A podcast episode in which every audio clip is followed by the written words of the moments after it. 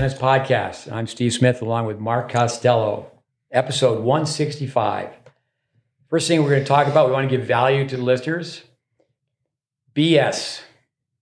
What did your father used to say about BS? You can't BS an old BSer. We could edit it. You can't bullshit an old. You can't bullshit an old bullshitter. Dennis Van der Meer used to call it caca de toros. Um, listeners, I've known Mark almost 60 years. I met him August 10th, 1964. My family moved 150 miles south from one small town to the next small town, Potsdam, New York to Cazenovia, New York. So Mark and I are Hicks. We're not slicks. So we try to give value. Mark has coached hockey as long as I've coached tennis. Um, one thing that's changed, I think that really hurt sports, was residency rules. It used to be you, you lived in this village, you lived in this town, you lived in this suburb, you had to play and represent where you lived. And then it comes down to the change, and you have people recruiting. When you and I were coming up, wasn't any recruiting. What are your thoughts on that? Today, it's not so much recruiting either. It's the parents deciding that, you know, I'm going to go someplace else because my kid's not on the power play, or I'm going to go someplace because my kid's on the third line. So that's the residency doesn't exist because kids are flopping. I know a kid that played on six different youth hockey programs in seven years, looking for something that they want, you know. But yeah, I, think that the people that are in tennis, and granted, we need to talk more about recreational tennis, uh, entry level adults, but with junior tennis players, I've told people so many times I've been fired by so many 12 year olds. you tell them, you tell them what they don't want to hear. Yeah. And when they do go on a search, it's not a national search. They just go right around the corner. It's not like they're interviewing. They just go to across town and find something that uh, might be music to their ears. But I think a big, big difference. Uh, you and I um, are now old. I'll be 70 before you if I, if I can make it, but we're right there together. I'm just a few months older. And now, if we reflect back, that our parents would say that we had it so easy. In some ways, we'll get on the flip side of that, reverse it, the kid, why the kids don't have it easy today. But um, I just think the passion. I know you coached high school hockey for a long, long time, but you were also a youth hockey coach. And even being a high school hockey coach, you were paid peanuts, right? Yeah. So uh, you did it for the passion. I, I really believe tennis coaches should find a way to do something on a volunteer basis to help their sport. What are your thoughts about that? Well, I mean, and where we grew up, that's what it was. If it wasn't, I remember a, a parent saying to me that, you know, he didn't think parents should coach their own kids, which, but in youth hockey, that if you didn't have parents coaching, you wouldn't have a team. You wouldn't have parents or like the team because there's nobody coaching it. So, um, well, I, that's in tennis, parent coaching. I'm for. I really am all for it because of the cost, and the kid just needs to understand the re- reality of it. Now, the, I tell parents many times, your child just needs to know when you step on the tennis court. All right, right now, I'm trying to help you with your tennis game. Just cut it. You know, I think what Maria Sharapova said about uh, her father Yuri, who would scream more than once a day that I figured out a long time ago he's for me, not against me. Uh, but that's interesting that the parents, you know, we use the term bop and shop. Um, coming back to BS, Denzel Washington, everything takes practice. And um, even, even practice, practice, even, even to be a bullshitter, you got to practice. You get good at it. You get good at it. My father had a great line, and you know, I knew your father, you know, my father. It's, it's always fun to say, Tell me some things your father used to tell you. I mean, even what your father would tell me. My father had a great line. Um, the cream comes to the top, so so is bullshit if you stir it. With um, residency rules, but I think one thing about residency rules that was a positive is we played house hockey, and then if you're good enough to be on, on a travel team, back in the day it was house hockey on Saturday, travel hockey was only on Sunday. And then pretty soon the parents said, well, we'll create our own travel team. you know that's that happened to us. That's uh, what happens, Late yeah. Sheridan. Yeah. So we'll create our own travel team. That happened to my grandson. He was on a hockey team that had, you know good numbers, good group of kids, and then the next year, three, four of them are going for the you know looking for the rainbow. I think so. Then they didn't have enough kids for a team. you know, for the people in tennis and in all sport, the expression is that the program needs to be bigger than the individual. Program needs to be bigger than the individual. So um, when you had residency rules, many many factors, but one is we don't have pickup sports. We don't have whatever you call it, backyard sports, sandlot sports.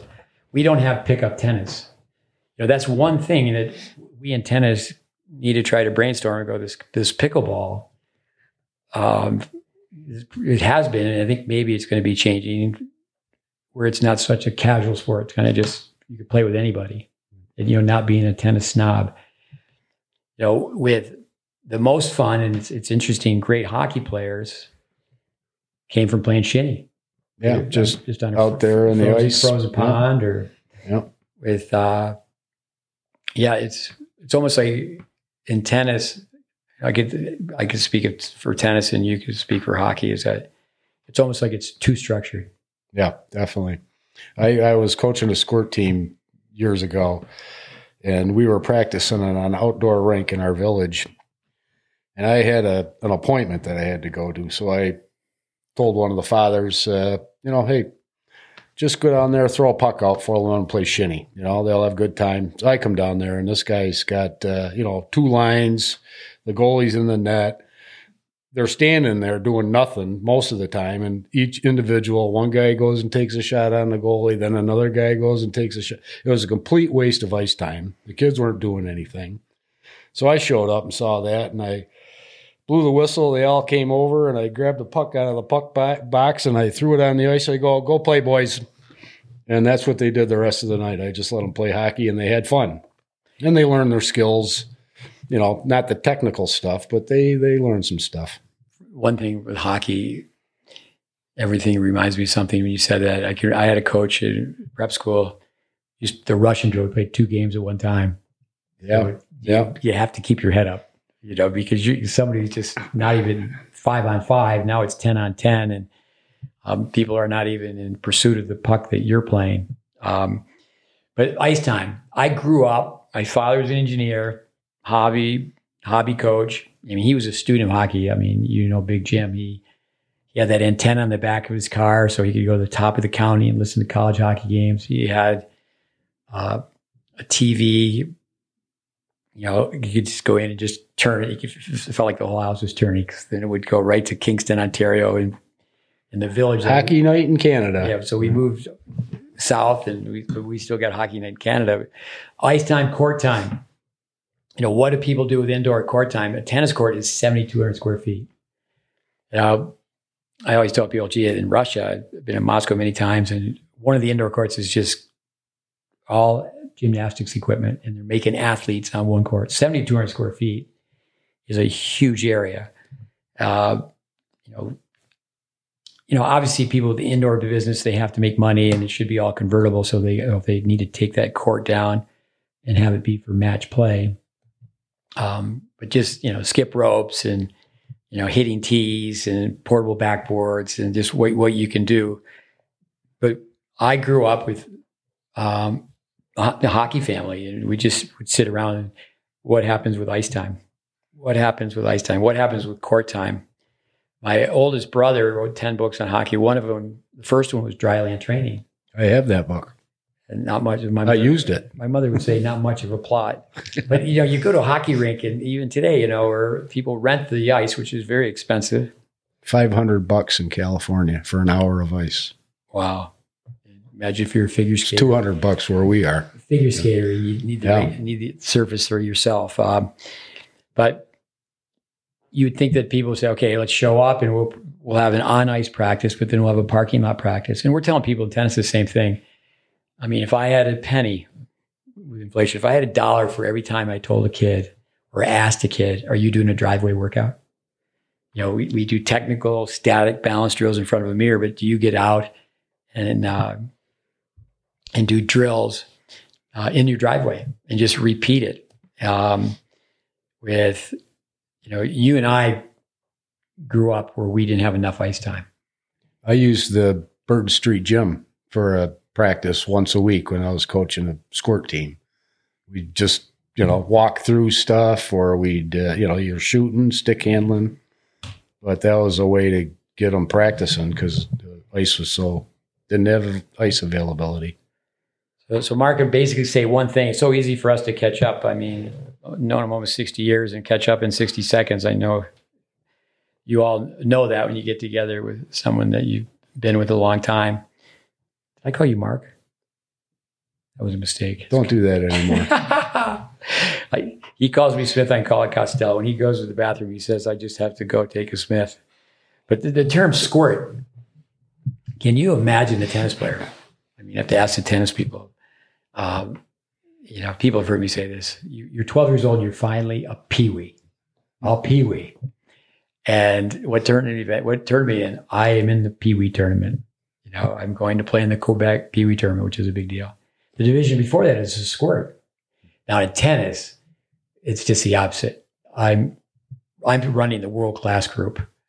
You know, it's become common common language within tennis is I high performance coach, and people know I'm a wise guy, and I shake hands. I say, "Hi, Joe. Uh, nice to meet you. I'm a low performance coach."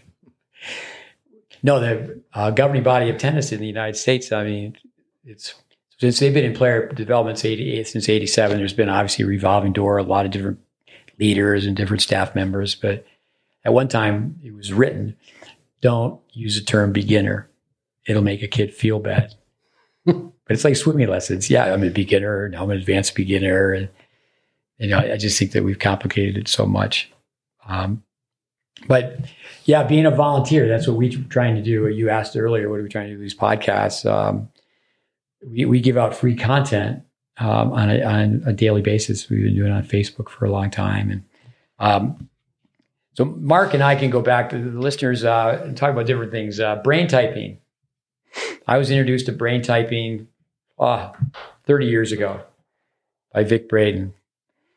Um, so again, Mark and I, we just pull a name out of the hat. Uh, Stevie Pelusio. So listeners, you know, you want to hear us talk about Stevie Pelusio. Who is Stevie Pelusio? Um, ISTP. You know, so on Mark, just going through brain types is our own brain types. Uh, I'm a D, you and B. You've heard of that one?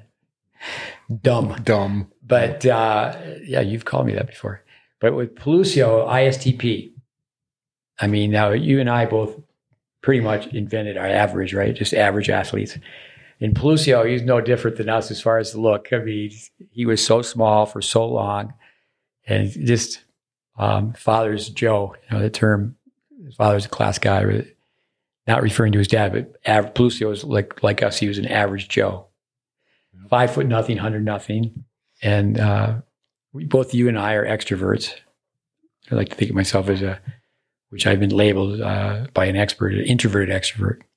But Pelusio was an introvert. That doesn't mean that um, he was shy. It doesn't mean extrovert doesn't mean gregarious. It's where you get your energy from. So Pelusio, you and I are getting the energy from the outside. He was getting the energy from the inside. Calm, cool, collected. It's amazing how many tennis players are great. Great tennis players are ISTPs. So I have a uh, my late brother Pat. He was an extrovert Yep, definitely. Capital E. He used to tell Pelusio, "We made you, Pelusio." Pelusio became a really good goalie. He's all uh, what Hall of Fame high school, Hall of Fame college, and uh, the uh, I'll go through the brain type quickly. In the moment, sensate, where uh, my brain type is just the opposite of his, is um, I mean intuitive. Where Pelusio's in the moment, you know, that's if you could pick out one preference from, brain typing. Anybody listening to our podcast should go back and listen to the, the, the, the tennis brain typing podcast we had. So there's positives for both. Intuitives can work. They see, okay, this is what is down the road. If I do this now, I'll be able to do this later. Um, but intuitives get ahead of themselves in the score and start to choke. For Pelusio, uh, you know, just think cross country, which he started late, Hockey started fairly early. Baseball probably started the earliest of the three. Yeah, for sure. But then ISTP is a, he's a T. He's a thinker. Feelers can think, thinkers can feel, but he's a thinker. Where you and I were feelers, and uh, Yeah, I didn't think much. but no, I mean, uh, perhaps if we weren't feelers, we wouldn't both be. You know, you volunteer work in hockey, might volunteer work in tennis. But um, I'm a J. I like structure. You're a P, pl- easygoing, flexible. Pelusio is a P. ISTP. Um, but it's very interesting that that is a tool, and that's just, just what brain typing is. It's a tool. It doesn't put anybody in a box. But as a coach, you know, you know, you know, it's like um, years ago, um, Harry Hopman, John Newcombe, and Tony Roche were great players, and Newcombe was an E, E and and and Mr. Hopman said to Roche, just let him think he's the captain. You make the decisions out there, but just let him think he's making the decisions. And um, but why we say made made in the driveway is uh, having puck shot at him. He just got in the net. I think he was smart. He, that was a little guy. He figured out that was a way for him to survive. What comes to your mind when you think of Pelusio? The best story about Steve Pelusio involves your mother when we were playing road hockey in the uh, driveway there, and somebody shot the puck and it went through the garage door window. And your mother yelled out of the kitchen window, Pelusio, you should have had that one. My mother, uh, Mark Costello, sitting at the table with me. My mother passed away. Called her BF, her best friend. Is when you cry. How's it go? When you cry, you breathe in. When you speak, you breathe out. So I wrote a eulogy, and I had Mark uh, read it at the uh, at the funeral. Pelusio, so many stories. With, um, I remember he, being a thinker, playing street hockey, and that was all we did. We had no ice time, spring break. We were playing street hockey every day, all day. Bird Street. And, and, we can come back to, you know, with parents. I mean, there's just no parents around. You know, you come back to Vic Braden and Vic Braden's vacant lot. So we grew up with the two twins, the Fowler boys. And I think they were five eight by the second grade. Maybe they still are five eight. They were grown men at 14 years old. They never grew another inch and they never gained another pound. They were fierce. But I remember Pelusio, I said, Hey, we're going to play street hockey. He said, I don't think I want to play. I said, Why is that Pelusio? He said, The Fowler's playing. I said, Pelusio, I got it covered. I got to cover it covered. I said, Fowler boys will play. We'll just make sure they're both not on the same team. And boy, would, they would just kill each they other. They would just beat each other. They would just kill each other. But coming back to uh, Vic Braden, uh, Vic, and we have many podcasts on Vic. We dedicated several to him in the beginning of this. You've heard me talk about Vic Braden, uh, fantastic human being, world class. What he, what he did as far as studying tennis, but he was um, ABD, all but dissertation. He wanted to prove in getting his PhD in psychology that you could help a child more, you know, on the court, basketball or tennis, on the field, on the pitch, whatever it's called. And they turned him down, and he turned his back on academia. But he had a TV show called uh, Vic's Vacant Lot, and uh, Mark would know Barney Hagen very well as Barney Hagen's van. The, the, it was on ESPN. It was a short-lived series, but when the, the show came on, these the you know the cameras rolled into the Vic Braden Coto de Caza tennis facility and Barney Hagen's van, which I lived in, traveled one year playing tournaments, another year traveling around watching uh, people teach tennis.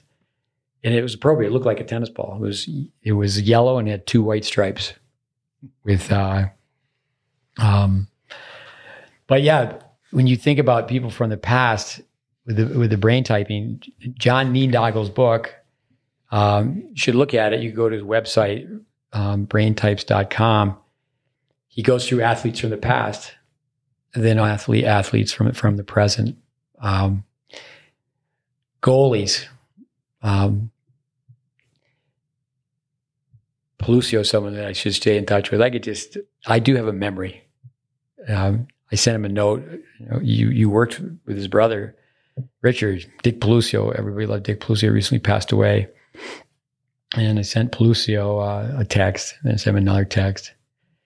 And we, I don't really talk too much about Bill Cosby anymore, but I had read all his books. But back in the day, we listened to his albums, and he Cosby had the the skit on Noah. So Pelusio was Noah, and I was the Lord. Noah, how long can you tread water? It, just makes me wonder if, if Pelusio would remember that. It's just interesting what what, what people remember, what they don't remember, um, or what they want to remember. No, that's yeah. With uh, back to uh, Hamlin, uh, or to Hamlin. Uh, you and Hamlin are the only two people I really in touch with from way back when elementary school. And I know you're, you know, still living right there where we went to school. So obviously you run into all sorts of people. But with Hamlin, something we could touch upon with parents and advice. So Mark Hamlin and I went to watch the movie with Walter Matthau, Tatum O'Neal, John McEnroe's first wife, and Bad News Bears. Yep. Cazenovia, New York, come out of that little old movie theater. And Mark had spent time working as a volunteer coach. All these years, Mark has been in tennis forever. Uh, we connected years after I started, and he got into it. Now, I mean, he's been in the game. I, you know, I've been in it almost fifty, and he's uh, so he's forty-five. So this father asked Hamlin, you know, those little kids, say, "Hey, coach," and you know, Mark was a helper, assistant coach as such a young guy in his twenties, and the father said, oh, "What do we think you should do for? What should we as parents do for our son Tommy? Tommy's standing right there, and I'll never forget what, what Hamlin said. You know, obviously, it's been said for throughout generations of hockey. He said, "Next year, make him buy his own skates." uh, what do you comment on that? Yeah, I if I wasn't buying my own skates, I'm sure I got uh, started with the Smith uh, used equipment. You know, go down in the basement and find whatever fit you. That's what I wore for a few years um, till I earned my own money, mowing lawns or whatever I did. And I bought I bought my own first pair of skates. No, I, I um, we did have a basement just filled with hockey equipment, and my brother Mike, when he wrote a book, the first one, he didn't dedicate it to anyone and uh, I had no problem giving, giving, anybody and everybody a hard time. So I gave him a hard time. And he, uh, I know, the, in the second book he dedicated um, to grandfather McHale, Albert McHale. Said he bought me my first pair of hockey gloves. The third book he dedicated to our father and said, uh, "My father understood the uh, the meaning of youth sports or youth hockey participation. Just get people to play." But back in the day, um, you know, certainly in Cazenovia, we you around, you know, kids were were wealthy. I certainly wasn't a silver spooner, but even the wealthy kids back in the day when they turned 16 got jobs. Yeah. And then also too that you had to um, earn money to buy equipment.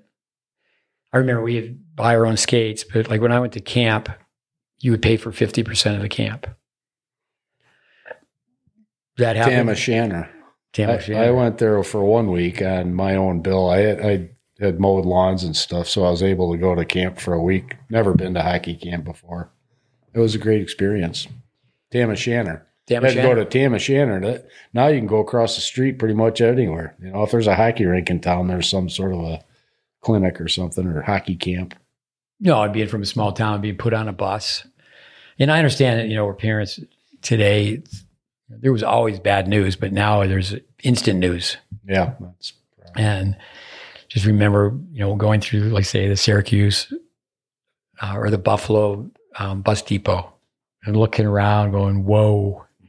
Um, I mean, off on a tangent. I remember when Mickey Mantle retired. My father, my oldest brother, were big Yankee fans, and I was called Stevie. You know, Stevie's never seen Mickey Mantle play, so I was ushered off to New York City to see Mickey Mantle play. And I came home and all I talked about was, you know, there's people sleeping on park benches, you know, things that you wouldn't see back where certainly where we grew up. But with, uh, yeah, you say one thing when it comes down to, uh, I think when I went to hockey school, uh, I remember the first time I was there for two weeks. And my mother, who got into real estate, she sold a house, called me up and wanted to know if I'd stay another week. And I just loved it. And I know you went for one week, but a couple of people went for two weeks, but they left after one week. And I wanted to stay longer. So I was just thinking, definitely from a strange family. Everybody, everybody's here and they want to go home. And Not me. I I want- want to stay there. I want to stay. But those experiences, um, you know, traveling on a bus. As a hockey kid, you ride on a bus. I think with a tennis kid, parents should be well aware that when uh, the match is over, they're not riding home generally with teammates. If, if parents in the U.S. were to know what goes on in Europe, um, I've been in places in Europe where the parents can go, but they they they don't take their child. The child goes with the group. They go as a team. You know that acronym team. Everybody accomplishes more, but uh, that is a problem that uh, we face in tennis. But coming back to it, uh, something that we've talked about ever forever is that the individual is bigger than the program. You know, it should it should be the program is bigger than the individual. I remember we when we were kids going to hockey games. We were in the there was four cars driving, a couple coaches, a couple parents, all of us, the whole team got in the cars and we went to the hockey game. Those car rides were some of the best times. You know, I can remember more of those than about the games. But uh, now it's every parent drives each kid to the game or to practice, even sometimes. Yeah, you know, uh, you used to be Carol's and McDonald's. Right? They were both both the same. And then McDonald's bought Carol's, and hamburgers were fifteen cents. And it was community.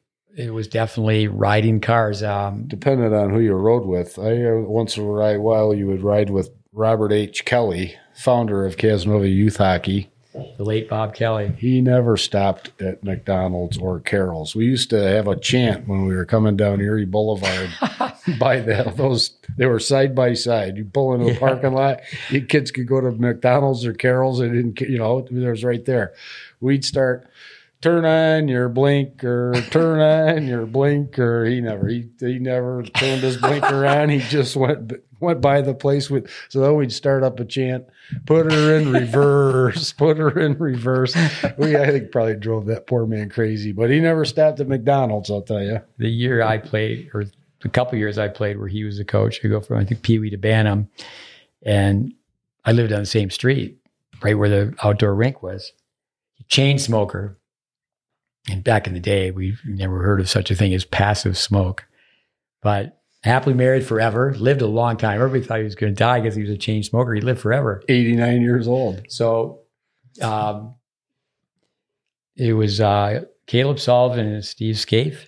Yeah. Scarf, Scaife. Scaife, yeah. We played with some scarves right up in. Up in Oswego. Yeah, hockey. Sc- scarves for Oswego, skates for Kaz. Yeah, yeah. So I, w- I was the smallest. I was on this travel team. And the only reason I was on the travel team is I was, you know, I was on skates years before other people were because, you know, there's a big difference in 150 miles that you you were saying earlier before we got on the podcast where you only knew what was going on locally.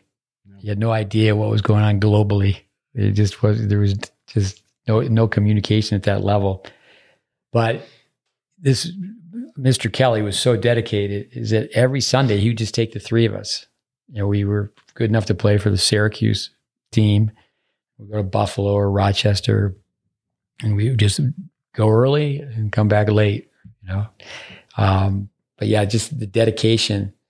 Um, I cer- certainly um, have um, a lot to say about hockey and tennis, and having grown up in a different sport and, and having been in tennis all these years. Residency rules was one thought. How about rules with um, no checking? What you, what's your thought? They stopped having that at 12 years old. They've ruined my game. Yeah, your game. I could couldn't do anything else but check. You know, so I'd have been had no fun playing the game in those days. But But that, they didn't have that happen. uh, when we were younger, you could no, check. you could yeah, you could do anything. We remember we could we had fist fights in high school hockey. You get five minutes and get back out and go play. You know, like, nowadays they know throw you away and yeah, give you, you another game and you kicked out of that game in the next game. yeah, yeah. So in tennis, um, I remember a, a young Canadian, pretty good player, is he instead of shaking hands, um, I won't tell you his name, but he's a very successful lawyer now. But he went up and he punched the kid instead of shaking hands, and he was out of tennis for a year. And you know they made arrangements where he came and spent quite a bit of time with me when he was and he, and he couldn't play tournaments. And actually, it was a very, very much a positive for someone in, in this particular case, um, just as well that uh, take the time out, take a time out from tournaments. How, about Matt, games played? Um, when you and I were kids, I went off to prep school where you could play twice as many games, but high school hockey, you could only play 18 games at one point. 18 games plus playoffs, I think. Yeah. Where the Canadian kids were playing 60 games. You know, ten, our, our listeners from a tennis standpoint, you think about match play. How many matches? What's your match count? Today, kids don't really play, call up other kids and play sets. And, and kids don't call up adults and play sets. And I really think the responsibility of a tennis director or the front desk or the tennis director oversees, you know, I know game arrangement is probably t- one of the toughest jobs in tennis, but that, I think that's really gone away too. And it's really become cliquey and, you know, people are just such small groups and it doesn't really promote growth. What comment do you have on that? I'm blank on that one, Smith. You blank. Can you, can you even tell me what the question was? you having a senior moment, Costello? With people playing sets. So the, the thing, the question is, uh, I've had my share of senior moments on these podcasts. Is when the kids are really young, do you think it's a big deal to play as many games as possible? Or No, because you're not getting your fundamentals really. I mean, in hockey anyway, if you're playing a game, you know, you're you've got a certain amount of time on the ice. And, in practice, you're always on the ice. I mean, I always kept everybody moving. That was my goal was I don't want kids standing in line. I want them moving, doing something. And in a game, you got kids sitting on the bench, you got five guys out there playing, and they touch the puck literally in a game, they might touch the puck for 10 seconds. You know, they don't, it's not, so practice is better. You got the puck on your stick all the time. I know my brother used to talk about this, like the Swedes, you know, and they've produced so many great hockey players, a 10 to 1 ratio, 10 practices to one game. Vic Edwards in tennis, who coached Evonne Goolagong, four and a half hours of practice for one set and, and give them an equation, give them a formula. But now I think it's, it, it's, it's so difficult for young tournament players, junior tennis players, to find people to play with. So it is a case by case study, but um, I do think in hockey, this is a question for you. Hockey's everybody can skate now. When I f- first went with you to Tam O'Shanter, that was the first time, really for most people in hockey, were figure skaters around the ice teaching us how to skate. And I always tell people those are the people I learned the most from, as far as you know, who could Oh, help yeah. you, who could help you the most is the figure skaters. But with hockey, um, yeah, the, the skill development is, you know, ice time. Um, what you're saying about like during the game, like you know, the kid, they just go to hit a backboard. Like Yep. at the end of the day, how many balls have you hit? And you know, when you play a match, seventy percent of the time, the ball's not in play. Approximately seventy percent of the time. So now it may sound like an oxymoron, but you know, kids need to play more more sets, but they also need to hit more balls. And I think it has has really changed over time where kids in tennis they get programmed out and um you know I just think of all the time where we had free skating time. You know, I was always after my father and he would take us all I had to do was ask. Is I knew and we were very close to Colgate and I would just say, Hey, can you give us a ride to go public skating? And I think it was three hours. I mean, it was a long time, two, three hours. Yeah. And it didn't cost anything. It wasn't too long ago. I had a group of Canadians visiting, Canadian kids, and maybe there was a dozen. And one by one, quite a few parents were in the room. One by one, I said, Okay, I got a question. Look me in the eye, tell me yes or no. And the question was, and here they are, they've flown from Canada to Florida to work with me. And I go, Do you go public skating? Yes or no? And it was just no, no, no, no. And my my advice was you should all know how to skate. Like say a European kid, not Southern Europe, but Central and Northern Europe. A kid's going to be able to ski, skate, and play soccer. My brother Barry used to go to Canton University. He said in a report they asked him what he did for hobbies. He said ski, skate, and go downtown. It was down. It was downtown, downhill. Downtown Canton. I don't know, man. That was uh, Um, I remember uh, writing a paper at a Catholic school, and it wasn't taken taken well. His listeners, Potsdam, this were Clarkson colleges, ten miles away, is St. Lawrence. High school's a rival, the colleges are rivals, and there was a Shell station, and the people from Potsdam who was on the way to Canton would say Shell ten miles all the time they're taking the S down said hell ten miles. And I wrote a small story, a short story about that in Catholic school, and uh, was not was not taken lightly. it, was, it was wrong. They, they, told you that's not the way to. yeah, with um, Costello, with playing collision sports. So we talked about hitting. Um, how many of the kids all year as the years went by in hockey had played football. We talked about football last week, Lombardi. And you know, I think that people that are really into the, the junior tournament coaching would go, okay, I get it.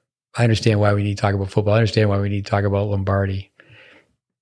But as, as you went on, how many of the kids played multiple sports? When you when you and I started, Everybody did, yeah. So I played but, three sports. But, Wasn't but, good at two of them, but but the later stages only they more specialized, and hardly any kids played two sports or three sports rather. A lot of kids still played two sports, but um, the three three sport athlete was a very rare deal.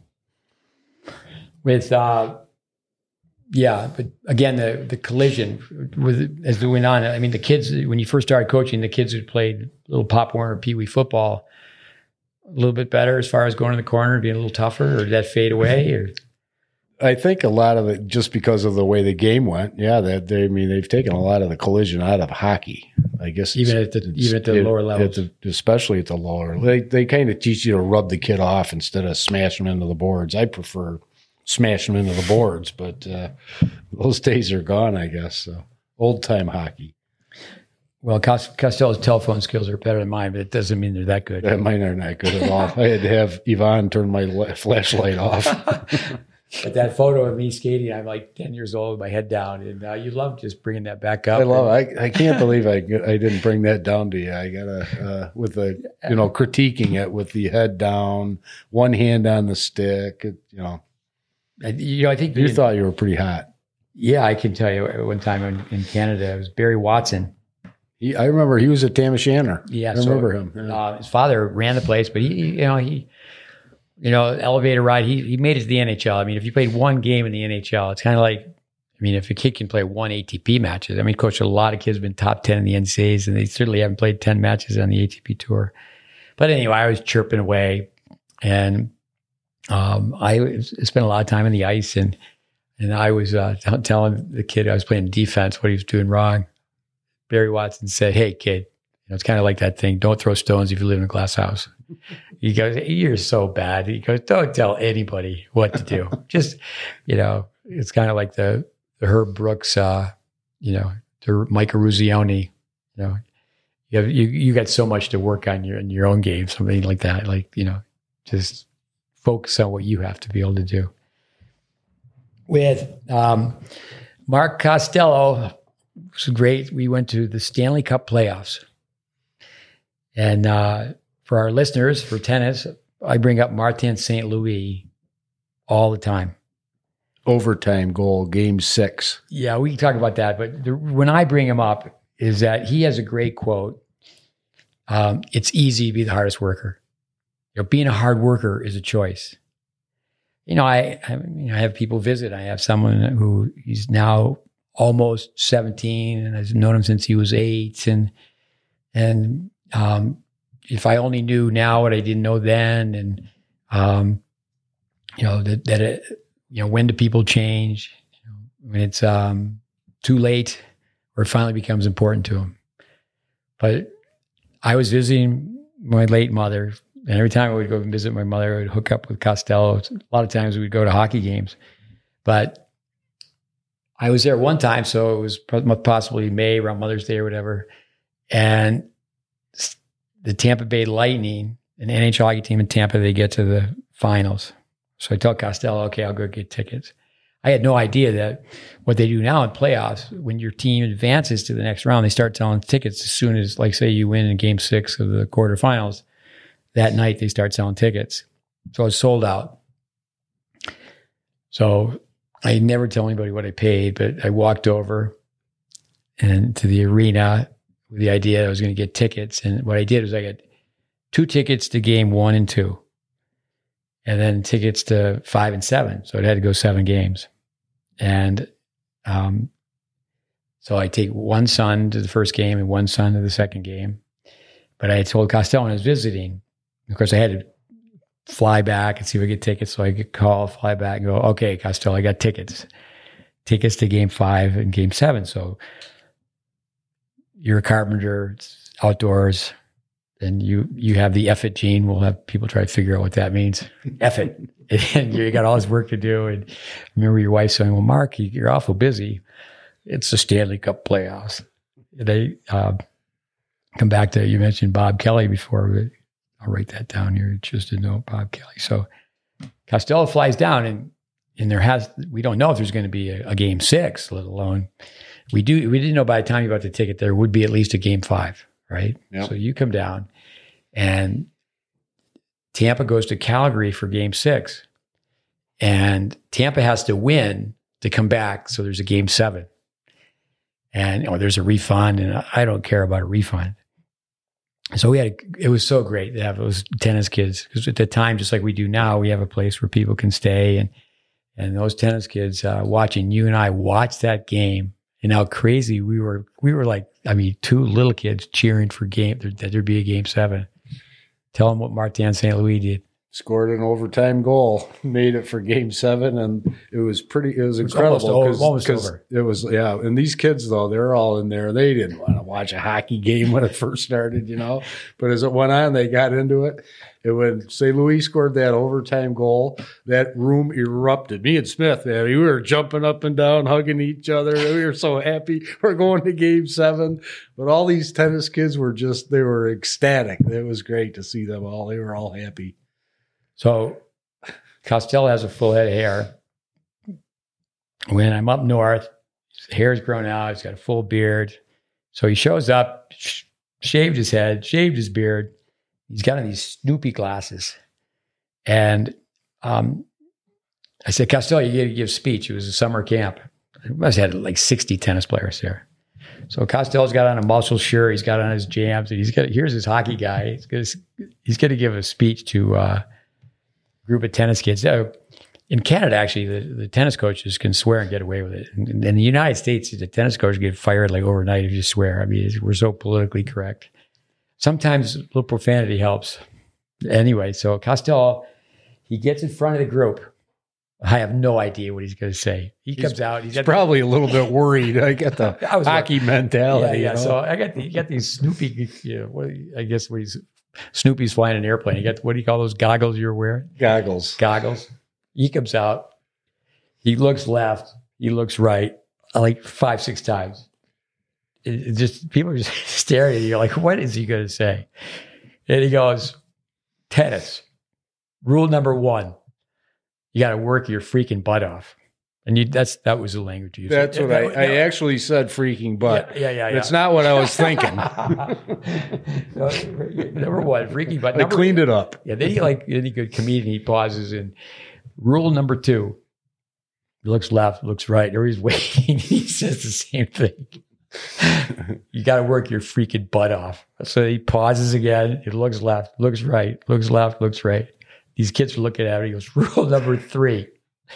You got to work your freaking butt off. And of course, he's got his arms crossed like this, and he pa- pauses. And the, the best part, he goes, "Anybody have any questions?" oh, best speech ever.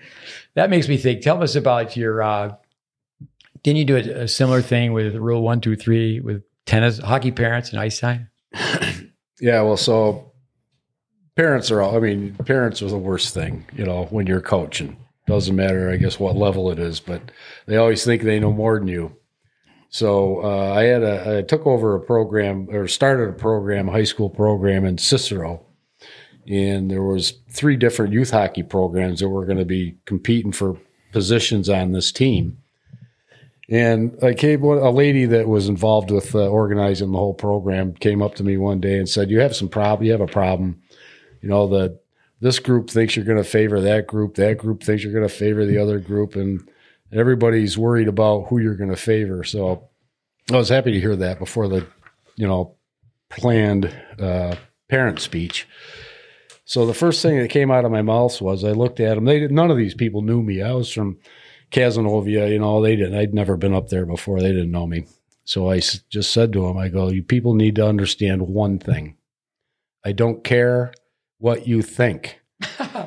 and I repeated it. I Three said, times. you need to know I don't care what you think. And I said it again, and then I just, you know, that was it. I, you know, they didn't know what to think of me. I, t- uh, you know, they were, but I never got bothered for four years. That group of parents left me alone to coach the kids, and it was great. uh, relationships. I, I coached a, a daughter. Her father played football, had the football football mentality, and I don't have too many of my own own lines, but this father used to stay.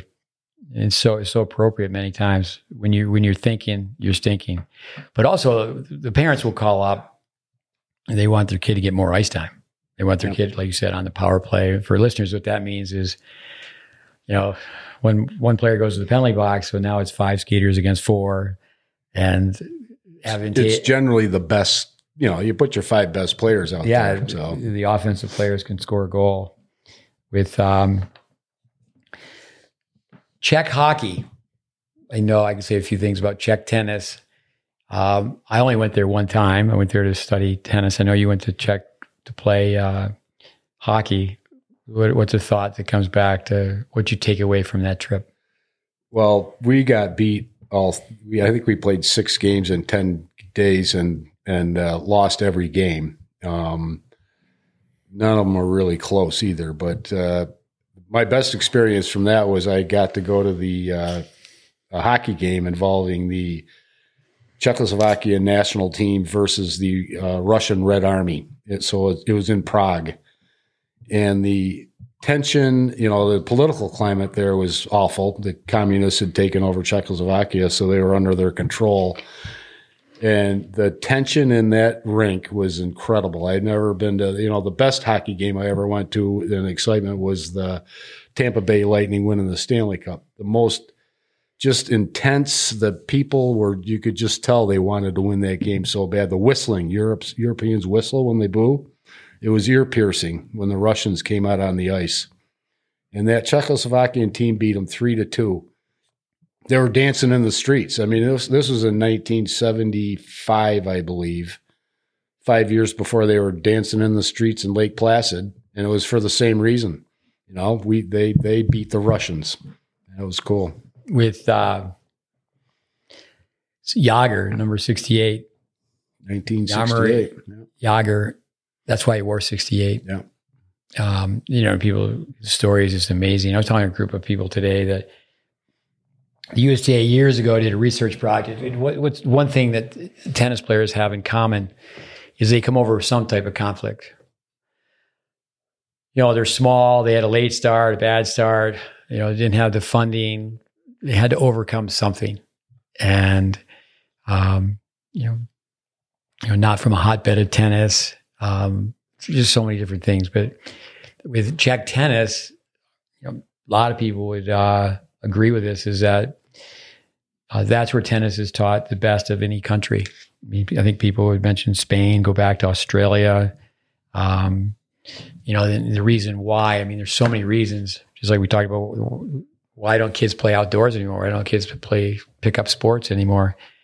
Uh, but one thing in uh, Czechoslovakia is tennis for the longest time. It was an Olympic sport. Now, Drobny won Wimbledon in 1954, and he defected to Egypt. So a lot of people, you know, and they look at look at it from a historical point of view, they don't remember that he was from he was Czech, just like Martin Hingis is Czech and Martina Navratilova is Czech, and um, you know, like the Roger Federer's uh, wife is Slovakian you know, it used to be Czechoslovakia, you know, and now that's changed. Now they're two different countries, but um, that tennis was suppressed throughout the Iron block, throughout the Eastern European countries, because it was an Olympic sport.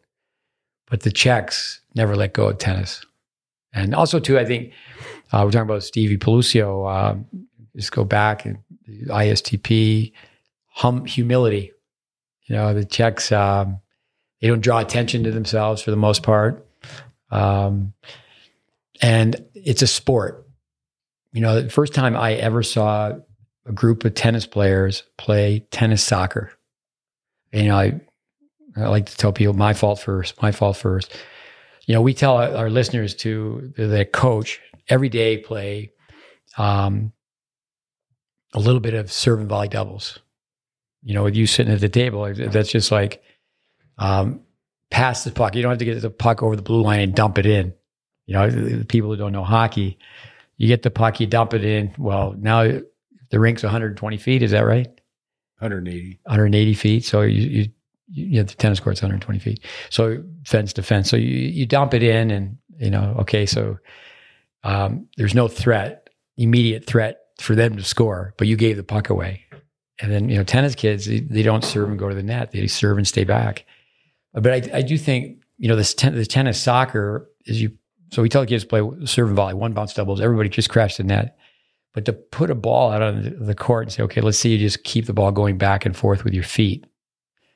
And, you know, again, I understand up north, especially where tennis court time is, is expensive.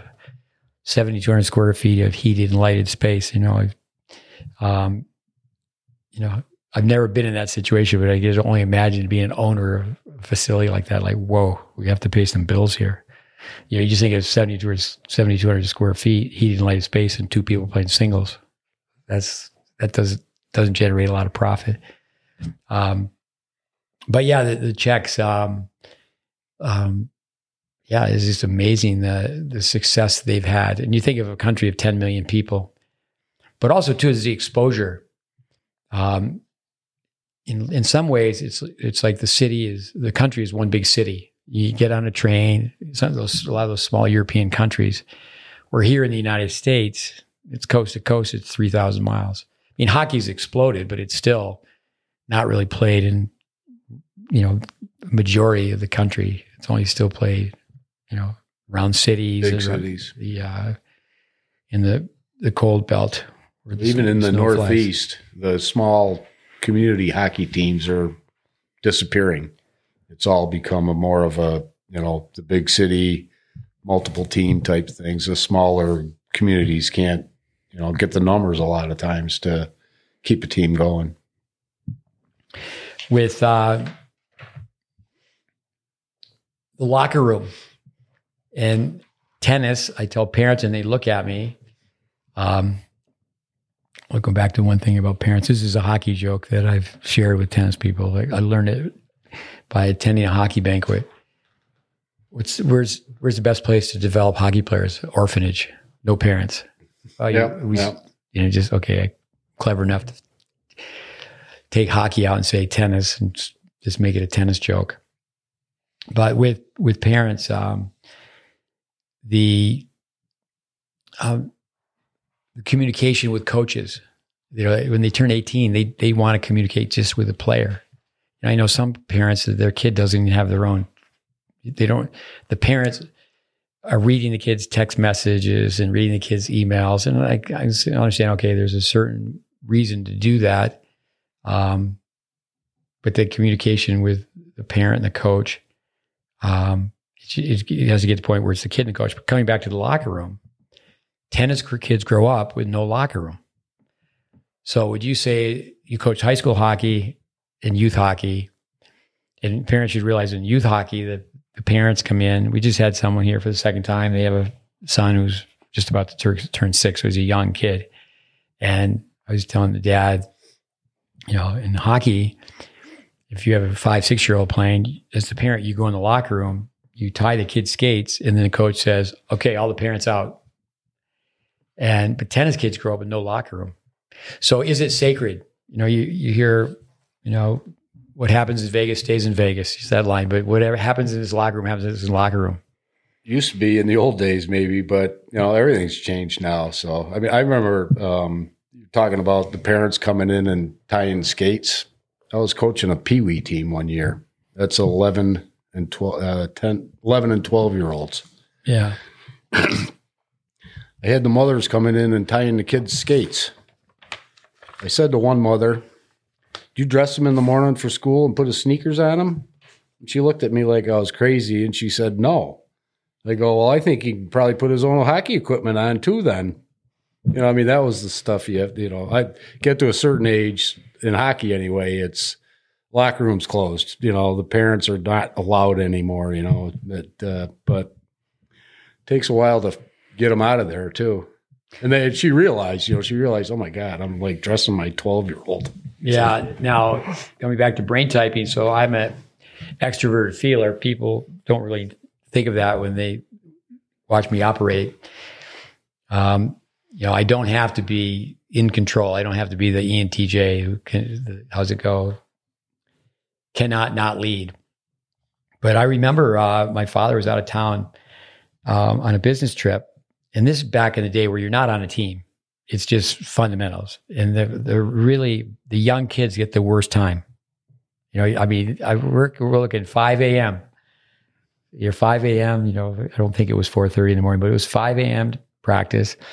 And I remember telling uh, Jean Hewitson, Mrs. Hewitson, she, my father's was there, so went with her her son, same age, Mark, and she was the one to tie my skates. And I remember saying uh, to her, I said, "They're not tight enough. Father ties them tighter." Years later, I found out that the looser it is, the better. But um, you telling you the type of equipment we had way back when. But I remember her just saying, "Tough." So many words. She was so polite, but it was like, "Well, you're just going to have to go with those skates or not skate."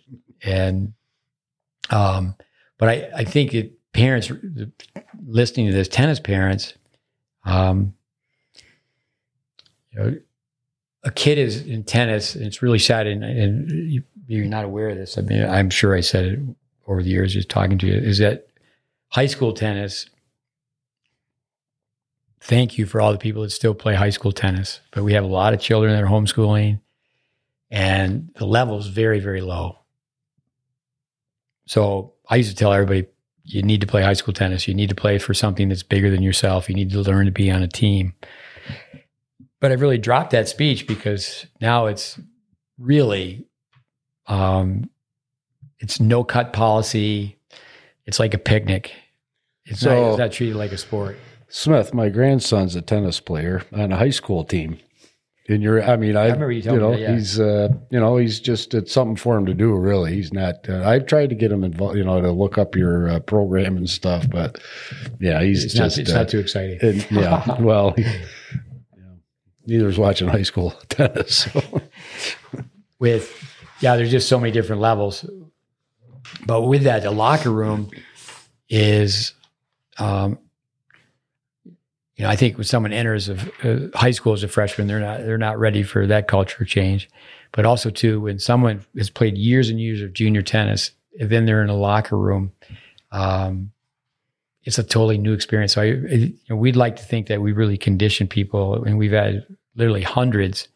And I think of this, my students. I mean, it gets into really thousands of kids that have played, been developed to play college tennis, and um, but yeah, my question is: Does it stay in the locker room? a little profanity? Are you throwing? You know, you, you can't you know throw I, F-bomb, one, throw a chair. I one time uh, great story about I was uh, upset with my team's performance. Went in the locker room and uh, picked up a garbage can and dumped it out all over the locker room floor and threw it down on the floor and said, "You guys are playing like garbage." And this kid, my captain, starts giggling. and, I, looked at him. I'm sure like I was going to kill him. And he said, Sorry, coach. We learned about recycling in class today. so timing's everything, you know. But uh, so you had the one coach that said uh, you guys are playing like a like ten pounds of shit in a five pound bag. Yeah, that's right. Yeah, yeah. Ivan's writing that down. He's going to edit that. that word comes from store high in transit when they used to ship fertilizer. But um, the uh, hey, I learned something today. yeah, there you go. I learned that from uh, from an Aussie who's very uh, Dave Squire, who's um, pretty comfortable with profanity. Uh, but no, the political correctness. Um, in the hockey world, as a youth coach and a high school coach, uh, had to had to. Uh, I, I one time was told by a parent that the only thing the kids were getting out of my speech in between periods was how many times I dropped the f bomb. So I had to clean that up, you know. Uh, I told the kids I went in after one game after the after I found that out and and uh, gave the spiel after the uh, you know what they had to do and all that. And and at the end of it I looked at them all and I said for those of you who are counting I didn't drop the f bomb once. They were they were kind of surprised they knew. There's actually on YouTube late baseball coach University of Texas I should be able to tell you his name and he just tears into his players. And he goes, I know I'm supposed to give you 24 hours, but you guys are forget forget about this loss in the next 10 minutes. And he just, it's just, I think people should listen to it. And then they went on, and it's it it says the graphics at the bottom that you know after this tirade, he uh, the team went on and did so well. I think there's certainly an art to that. I think that uh, people rant and rave and swear all the time, but people never really um, you know, get intense, and then they finally turn it up.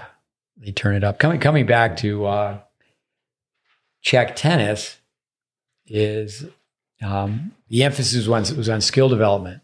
And one a comment that I heard not too long ago from a Czech coach was many places they just do all these drills and they do really intense drills. And the coach is just pumping out balls, pumping out balls. Um, but instead of okay, let's take some time and you know let's play the game this way, and um, you know, just say okay, you two go play a set, and you both have to serve volley first and second serves. You just say go play a set, but you just give them the directives. I like the thought where the you know tell the kids, hey, you're the coach, I'm just the compass. I'm just giving you directions. This is what you're going to do. Serve on your hand. We're going to call it attack, counter attack, go play a set. But you have to serve on your hand Okay. Doesn't necessarily have to land in the box, but you're serving towards the deuce court and you just come in. You just can't play. You just can't come in and hit a winner on that, on that feed. You have to play an approach shot. So it forces people to, um, you know, play up at the net, which is a, which is really a, it's amazing. Even all the way to pro tennis. Um, you know, just well, go obviously a step, a big step below that is college tennis, division, division one college tennis three teams of doubles. It's a safe bet that only two of the only one of the three teams now has players that actually serve and volley. Um, I told a young player who's been ranked one in the U.S. Um, you know, she was here not too long ago, and I go, "Do you serve and volley in doubles?" He said, "Most of the time." And this young kid that we've coached has a Czech name. It is a Czech, uh, but you know, they're raised in fathers raised in Ohio on our podcast, Rob Krajicek and his son, Austin Krajicek. He's number one in the world. You know, that, that, kind of stops me in my tracks. You know, not many things. I mean, when I used to talk to Mr. Hopman on the phone, that was like, whoa. You know, you know dealing with Vic Braden, Dennis Van these were famous people, but I just, you know, I didn't really think, okay, this is, you know, I wasn't kind of any, any type of awe or shock by that, but yeah, he's number one in the world. And, uh, you know, just how does that happen? How, how does that happen? And um, so many things have to go right, but really, in the end, it's um, it's just perseverance. It's I think in a lot of sports, it's overcoming adversity. Whether it's in a championship game or a, you know you you're always going to run into adversity, and you have to find a way to get through that. Perseverance, same thing. Yeah, um, we've had so many of these podcasts. I mean, that's where uh, we put this course together, Tennis Intelligence Applied, and I thought young coaches would watch it several times. You know, 365 clips, one a day, five minute clips, basically. Um, Bill McGowan. I was working for uh, CompuTennis, and we were training parents how to train. And there was a you know world class players that would come in. Uh, just one particular time, uh, it was Peter Fleming and it was in Dallas, and was, I mean, it, tennis was really booming at that time. So it rains, and Bill McGowan had played at Trinity when two guys that were top ten, Brian Gottfried and Dick Dick Stockton. They put a piece of paper on the door, the yellow line paper. They played a set a day, and they just put it on the outside door. And it's obviously not a hundred. You know, one guy didn't win hundred sets. It's back and forth. They're really good tennis players. They practice four times a day. They practice with the team. One of their other practices was just hitting serves and returns. one of the other practices was um, just playing the set. You know, but this was getting up in the morning, getting getting before before class, practicing, practicing before practice, and practicing after practice. It's four practices. They both were top ten in the world. So anyway, Bill McGowan, I had these young guys assisting me because nearby I ran this program where you get a college degree nearby Dallas, and uh, Bill McGowan said, "Let me tell you a story of adversity quotient. Is how much can you take?" And he said, "That's just what they did. They just they just did that." Another player played in the same conference. Trinity used to be in the Southwest Conference. I, I have that right. Our fact checker. It was uh, it's really changed. All the conferences have changed. But Harold Solomon, we made a video for his uh, um, grandson not too long ago, and he was top five in the world. I think five five, five six, small guy. Um, Bud Collins, the late commentator, called his forehand the Solly Slop, and you know, you know the way he played, he called him.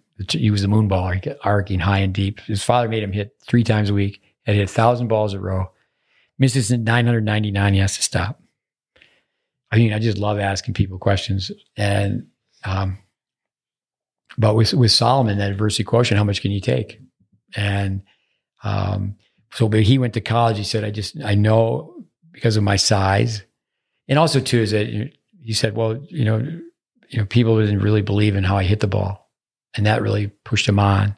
You know, not to have people believe in you, that's adversity. And then with uh, he said he, he knew he had to do just he had to do twice as much. I had no, you mentioned, you know, with uh, to those Stanley Cup playoffs. Work ethic. Um, Craig Conroy from our hometown, Potsdam, New York, to this day, 99.9% the only kid who's played in the NHL from Potsdam.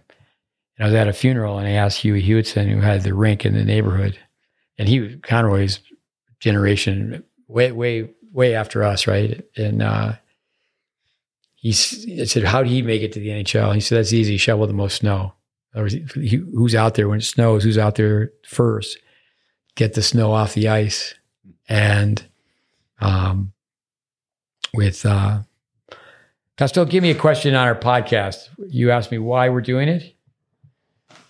We're doing it to try to improve tennis teaching. I'm not sure if we're having much success with um, improving tennis teaching. I hope so. I actually, we are. I mean, I would say that uh, we've gone from using terminology from where you and I grew up. Um, snowball. We used to be a snowflake. Now we're a snowball. We'd like to be a snowman. To be a, a realist, I, I, don't think we're going to be an avalanche. Tennis needs an avalanche, though. I mean, as far as teaching people fundamentals. Um, with the podcast, the question for me I think skating is pretty self evident if a kid can't skate. You don't even need to ever been around it. You walk a hockey rink for the first time and you're looking at people skate. You can know if they can skate or not. Same thing if a kid can't swim, they look like a drowning fish. But in tennis, anything goes. But don't you think that most people realize I'm, that you have to be able to skate? I am a I'm not a good skater. I was self taught, and I didn't do a good job of it down on Burton Street Rink. So I I've got horrible skating technique. You know, I mean, I've obviously improved over the years because I've been on the ice so much and have you know tried to learn how to do it properly. But yeah, it's uh, if you can't skate, there's no sense playing hockey yeah, I think listeners, uh, I tell people, and that's, you know, people don't know, like, where do I come from? I mean, I think that's important to tell people why you are the way you are. But where I come from is that if you can't skate, you can't play. And for me, if you can't hit the ball, you can't hit the ball. And, but in tennis, uh, and our listeners, and appreciate people listening to these podcasts, when Crummy plays Crummier, who wins? Crummy wins, but they don't know they're Crummy. They think they're good. But they beat Crummier, so they don't know. And it's kind of like in your world, if, if someone's only played house league hockey, I mean, there's just so many different levels of hockey. You know, my kids, it was not by design. I took them public skating to become athletes. I had no intention of them playing hockey, but they on hockey rinks. They said they want to play hockey. I said, okay.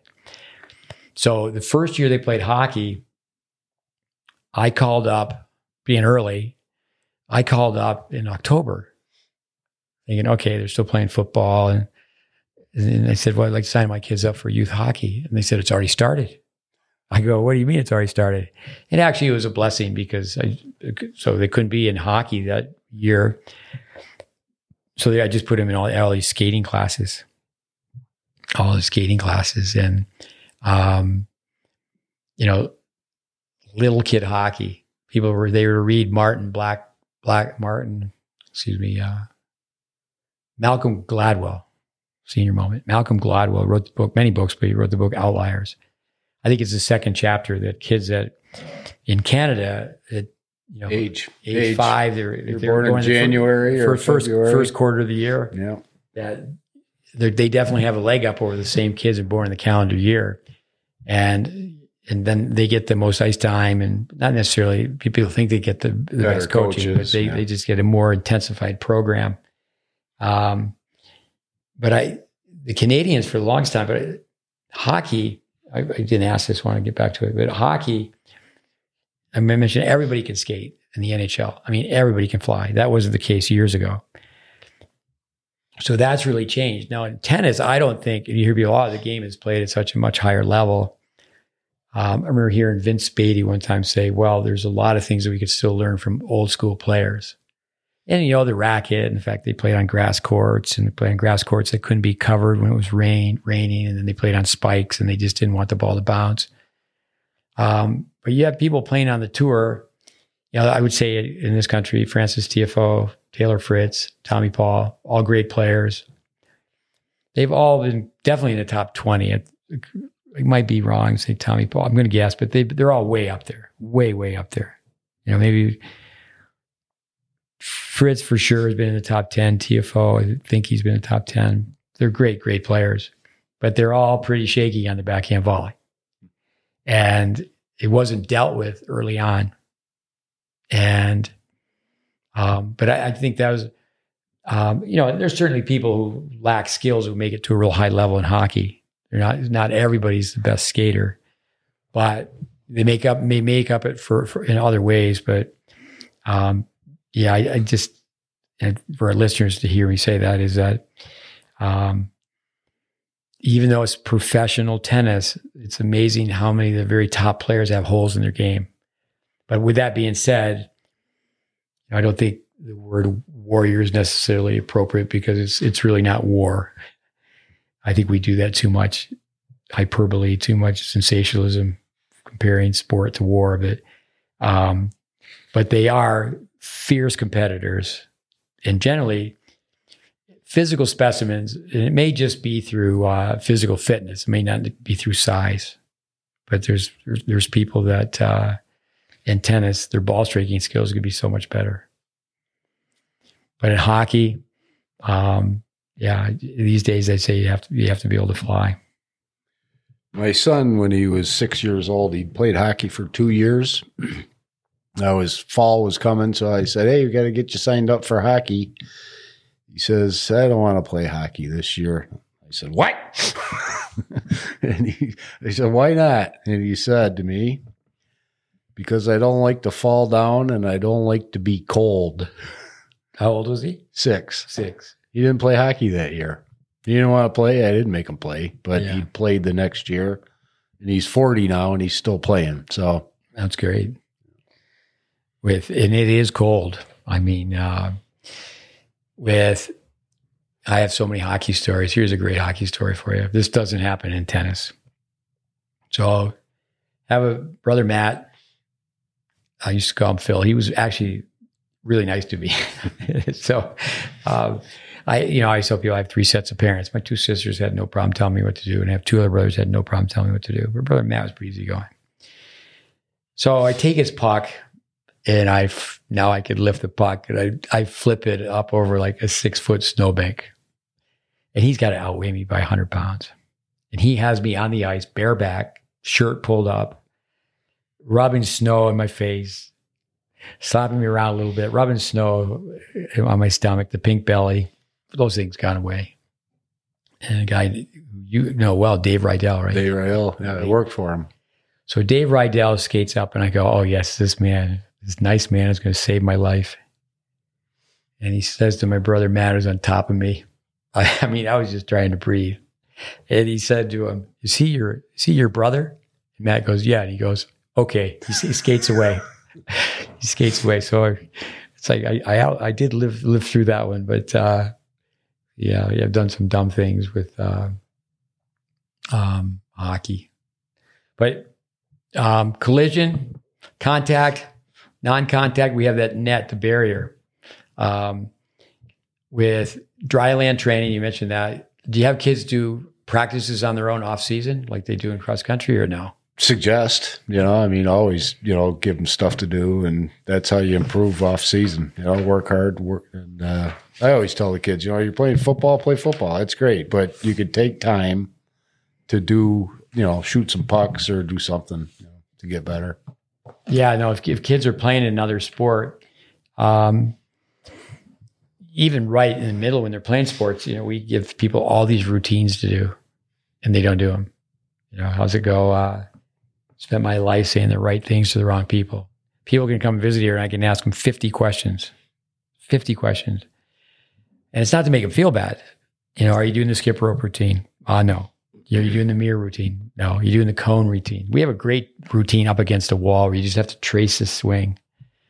Uh, you know, you put your racket right against the wall for a forehand volley, backhand volley, power line on the serve, and um, it should be should be okay. Let's go five minutes on technique and five minutes on the, the physicality. I mean, it'd be nice. Okay, let's jump it up to twelve minutes, fifteen minutes. The Royal Mounted Canadian Police. I think it's seven minutes and eleven minutes, but you you can do whatever but you just stand in one place.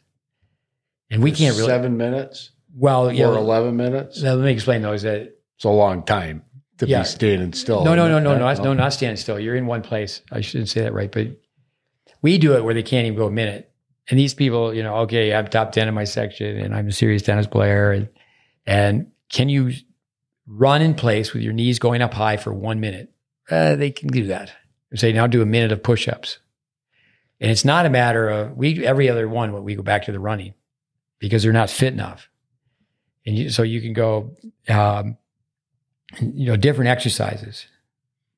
But the uh, one minute of push-ups, one minute of squat thrusts. The Canadians were near where we grew up. Burpees, uh, same thing. The the row a boat. You're on your fanny. You bring your knees and your uh, chest together you just do one minute of it. So you can get kids, okay, let's do a, you know, 10, 12 minute workout. The shadow swinging, some of that stuff can be done. You know, it's okay. How long does this take? And I tell parents all the time, you're busy, you're coming home from work and get up, set it up in your garage, set up a tripod. We, we, for a long time, we say a long time, a couple years, we, um, you know, had an idea of daily monitoring program and um, we wanted the, all these kids. We have a network of coaches. We have coaches all over the world, especially here in the U.S. And we wanted the older players to be like motivating pen pals. You know, what's a pen pal? You, know, you, mm-hmm. you, somebody you've never met, they're on the other side of the world. You write them a letter, they write you a letter. I think that's gone away. But um, so okay, become a practice pal, and um, it's free. It's not. It was on an app, and a, a, just you know here's here's at first it was like two, three, four, five minutes of things to do. Then it was different every day. And then we got it streamlined it was just, okay, it's just two minutes. You just do it every day. Do this. Then we wanted to have the younger kids watch the older kids do it. And then you got to the point where, well, we'll take the push-ups out because their kids are embarrassed because they can't do push-ups. And then it came down, we'll just have people shadow swing. We just have people shadow swing efficient swings. And um, you know, we need to come back to that. People are listening, we need to do so many things with fundraising. We, we need to come back to that idea. And, you know, peer teaching where the, in our world, the 18s pull the 16s, 16s pull the 14s, uh, 14s pull the 12s. I mean, we had a group of eight players here. And I asked the oldest player who I, was in the group, um, others, two 17 year olds, but one I've known the longest. And, you know, we're in an immersion camp and, you know, we're just three, four days. And I said, What's this girl's name? Didn't know. Oh, he's shy. He's so, he's so shy. Okay. You know, he, oh, that, you know, no, how can you be a leader? You don't even know the kids' names. And we're doing video work where I want the kids not to not only know their name, and then you get them on their toes, they can do it. Say, okay, what did, what does this person have to work on in their serve? What does this person have to work on in their forehand? And they have the intelligence to do it, but they're just uh, they're not challenged. They're it's they're comfort zoned out. They're comfort zoned out with uh, Costello. Let's wrap this thing up here. It's about time, Smith. Smith, Smith, Smith. Uh, just went to the bathroom, took a Smith. With um, let's go, uh, Margie Costello, Helen Smith, our mothers. Tell us a Margie Costello story that will help tennis coaches. Oh man, you are the perfect child. I, so maybe, maybe I, got a great, I got a great story, but I don't know if I'll tennis tennis people or coaches or anything. It's the time my brother got uh, five Fs, and uh, he'd been done, done well all school year as the final marking period. He got uh, five Fs, no explanation. Never heard it. You know, my mother didn't know why. She, report card came in the mail. She grabbed that, saw that thing. She grabbed it. We lived up on what was called Depot Hill. The train station was down below the hill. She walked down that hill across the tracks. Instead of going up the hill, uh, the street, she turned, went across lot, went through two people's houses, crossed a little creek, and went up a little hill to the school. Went into the principal's office and slammed that report card down on the on the his desk and said, "I want all my kids to go to Green Street School next year." He didn't want us in that school. So anyway, she's a fierce, fierce uh, mother bear. Let me tell you that. Mother bear. I would have never known that. Seems so easygoing. Yeah. With uh, so many points to the story, though, is that uh, she was informed too late. Wasn't told. Exactly. Yeah, she never knew anything about it, and if she had known, something could have been done about it. Yeah, she was not a happy camper. with uh I came home one time from school and and uh you know my mother looked at my schedule and she said you don't have Latin. I said yeah, it's great. I got Spanish. It's supposed to be easier. And they needed 10 kids to sign up for Latin. And my mother wasn't really the type to uh you know be a busybody and knock on doors and whatever, but she uh, got on the phone and you know, there there had been a few people that signed up, but they had I think, have ten. And, and so next thing you know is uh, I was taking Latin with a few other students. Super abimus was uh, supposed to help me out. I don't think it really helped me out. With uh, um, yeah, hockey and tennis, the parallels. You know, they're different sports. Um, Bjorn Borg, uh, we were talking earlier about ego, and I told people, told I've said this in a long time, but you mentioned someone's ego where they claim to be associated with some really good players. And I said, well, I used to tell people I got help Bjorn Borg get where he was going because one year I was at Boca West, a place where he was practicing. I got this tap on the shoulder. I was in a little crowded area. It was Borg tapping on my shoulder. And he said, excuse me. So I got out of the way and he got where he was going. So I said, yeah, that year I was, it made a difference in Borg's, uh, his path to success with, uh, um, but Borg, hockey player, Lendl, hockey player. Um, you know, Tiriac uh, played for the Romanian Olympic team, and um, Drobny played hockey, who I mentioned earlier from the Czech, from Czechoslovakia, um, won Wimbledon. The uh, you know, I'm pretty biased about hockey, but you know, so Tiriac played for the Romanian Olympic team. Used to say I'm the best tennis player in the world who's not a tennis player. But the one thing about hockey is it challenges you with your feet like soccer, but also challenges you with your hands. And the other thing too, as far as positional play and such, I mean, it's uh, there's some thought required, some some spontaneous, uh, quick action, Reaction. yeah, timing, but also people can knock your head off. You know, you know, you're just told, you know, someone's is someone skating with their head down, let, let them know uh, they can't do that. And um, you know, there's good clean checking. There's good clean checking. No, I did get hockey, as you mentioned, it's changed. I mean, it did get to a point where it was turning a little bit like roller derby back in the 70s. Yeah, it was. It's kind of far a long ways from that now with the skill that they have. You, you and I have one difference is uh, you like the Boston Bruins and I don't. I uh, think the Bostonians, uh, they certainly have great missionary zeal. It's like the Texans, you know, the Texans, they think Texas is the greatest place in the world. Bostonians, they think Boston, greatest place in the world. Um, we had a few Bostonians who ended up in our small town and uh, uh they they weren't in my top 10 list. With, uh, but with Boston, um, I may not have liked the Boston Bruins because at that time I I loved the Canadiens. I did it's like a change religions when I spent time living in Toronto. But Bobby Orr, we'll end with Bobby Orr. Uh, tell me one thing comes to your mind. You think of Bobby Orr. Bobby Orr is the best ever. I know a lot of people think Wayne Gretzky was, but uh, the old saying that I got is Bobby five Bobby Orrs will beat five Gretzky's every single time. yeah, yeah. I think my brother actually uh, wrote an article that was published on that um, because he could fight, he could block shots, he could score. He was absolutely so fast. Um, my uh, former wife, uh, he had, you know, you know both my boys, um, Connor. Um, I wanted his middle name to be Orr, Connor or Smith. Uh, that didn't get approved though. With uh, listeners, Bobby Orr, a fantastic hockey player. I was taken to meet Bobby Orr. That would be like a young kid being take, taken to meet Roger Federer. I was at a hockey school in Toronto. Bobby Orr is from Parry Sound, Ontario. I'm taken to where he's running a hockey school in his hometown. And Bobby Orr spends all his time with us. And I mean, he was only 19. I was 13. Hmm. And he was at 19, like, this is, this is the guy. And Bobby said, you bring your skates. And I didn't bring my skates. I left them at the hockey school. And he said, oh, next time there there wasn't the next time. but that's where can you imagine some kid Roger Federer says you, you want to hit some balls, and he says no. Um, but why would you know you know the greatest of all time?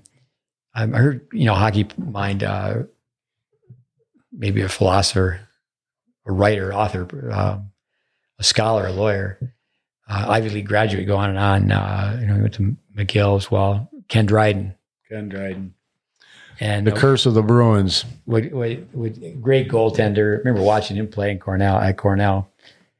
Um, with Ken Dryden, I think for our listeners, this is the greatest of all time. A lot of people, um, he said, when people are the most enthusiastic about their sport, you know, so when they're young kids and they're, you know, just really on fire about about their sport, you know, that's like those. These are the greatest players of all time.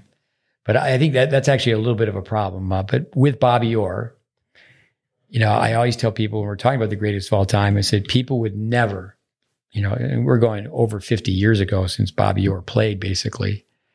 He had to end his career with his bad knees. But people in, in hockey would not say Bobby Orr could not play in today's game.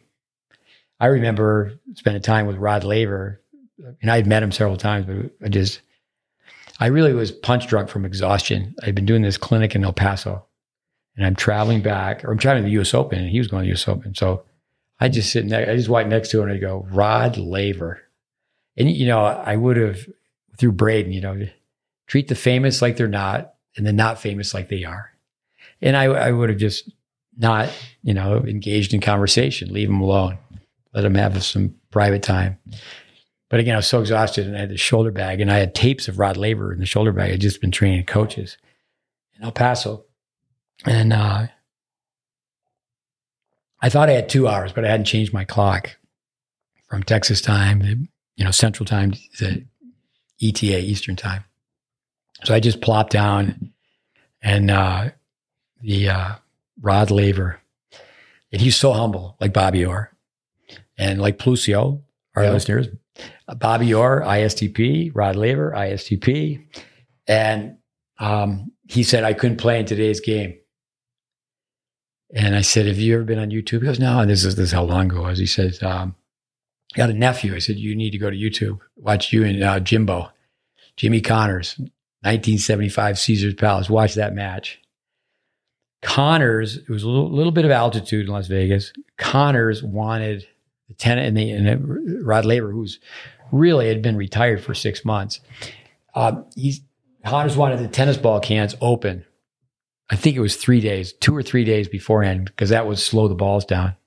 So they come right out of a new pressurized can, and uh, it's an amazing tennis match.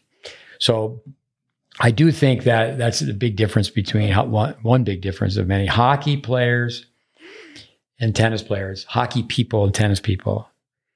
I think hockey people have a respect for the for the past players much more than tennis. I know that with Federer, he has a Laver Cup, and one of the things he wants to pay tribute to Rod Laver and the other players that went before him and others. But uh, yeah, it's, it's amazing when you think that many years ago, um, like say a Connors, um, if you're up close and personal and you watch people like that play, is that the level of play that he had, the equipment's really changed.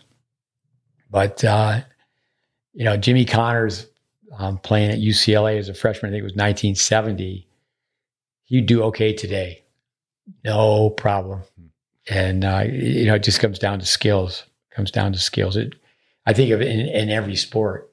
Um, the um, but anyway, some differences between hockey and tennis, some similarities. You know, I, I really think this way, and I, um, you know,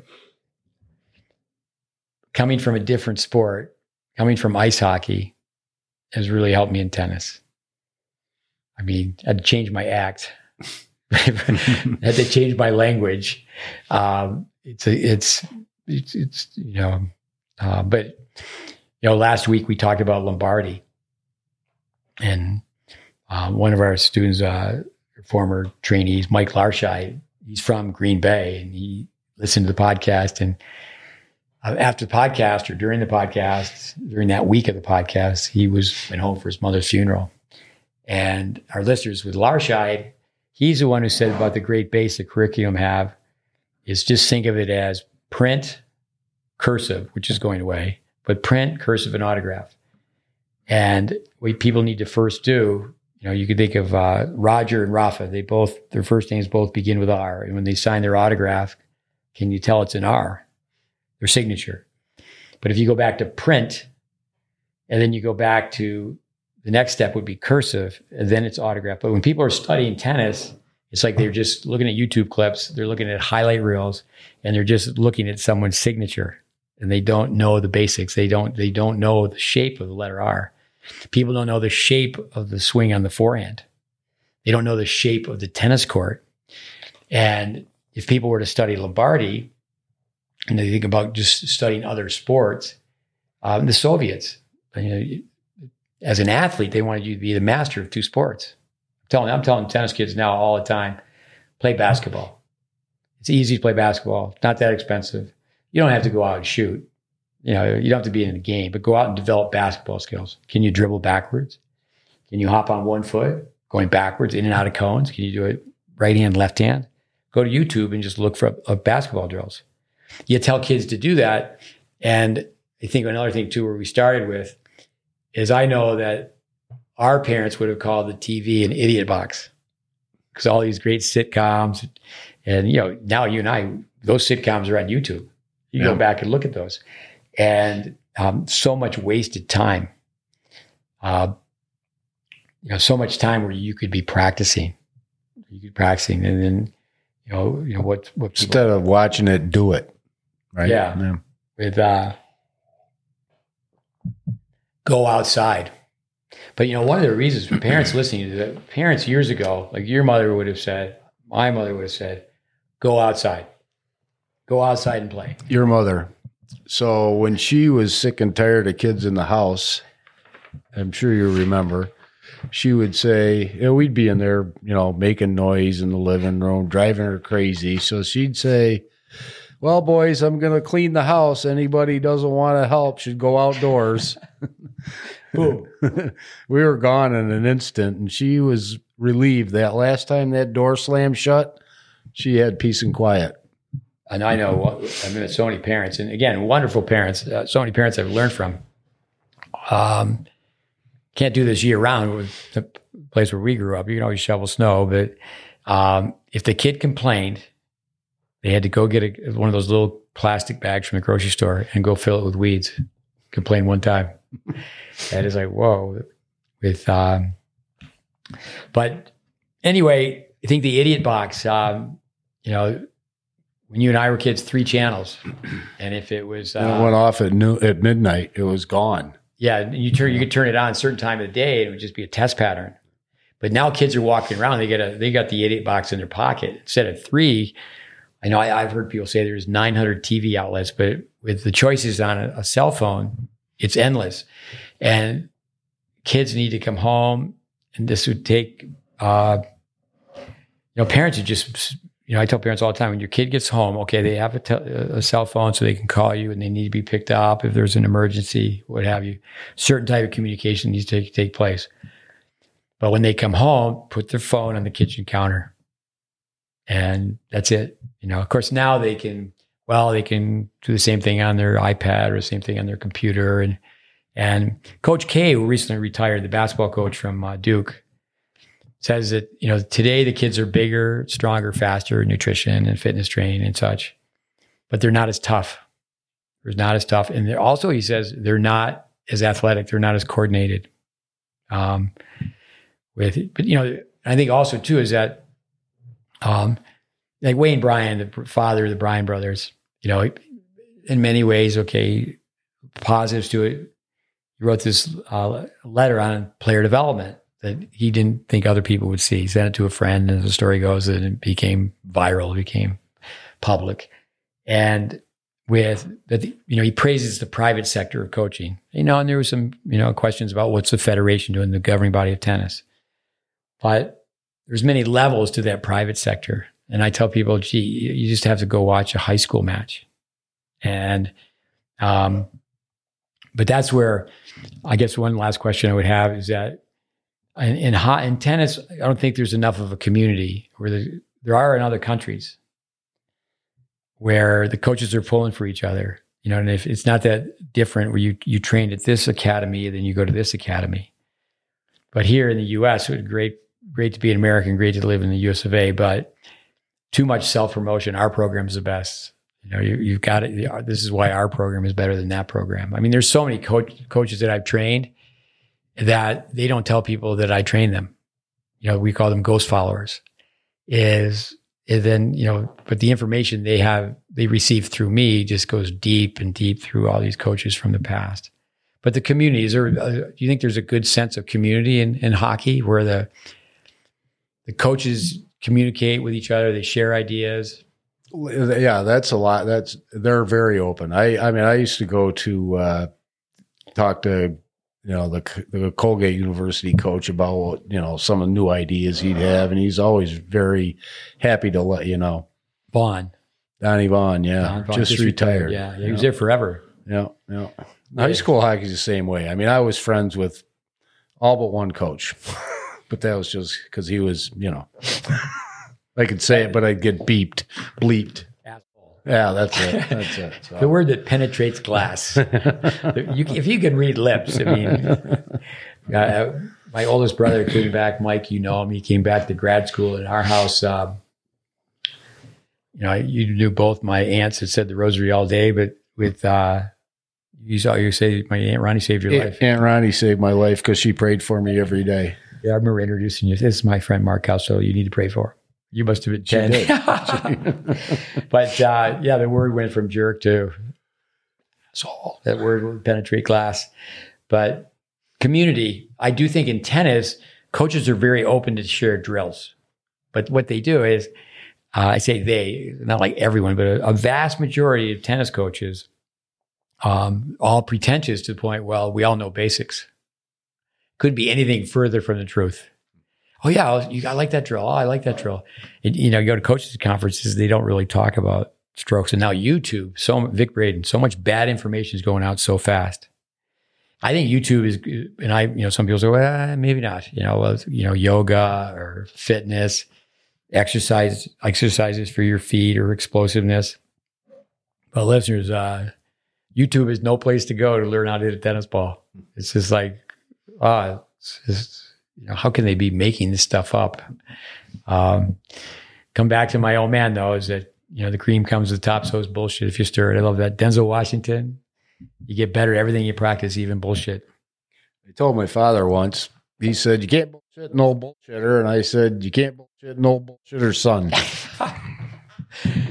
All right. So anyway, with this podcast, we're over with the BS session.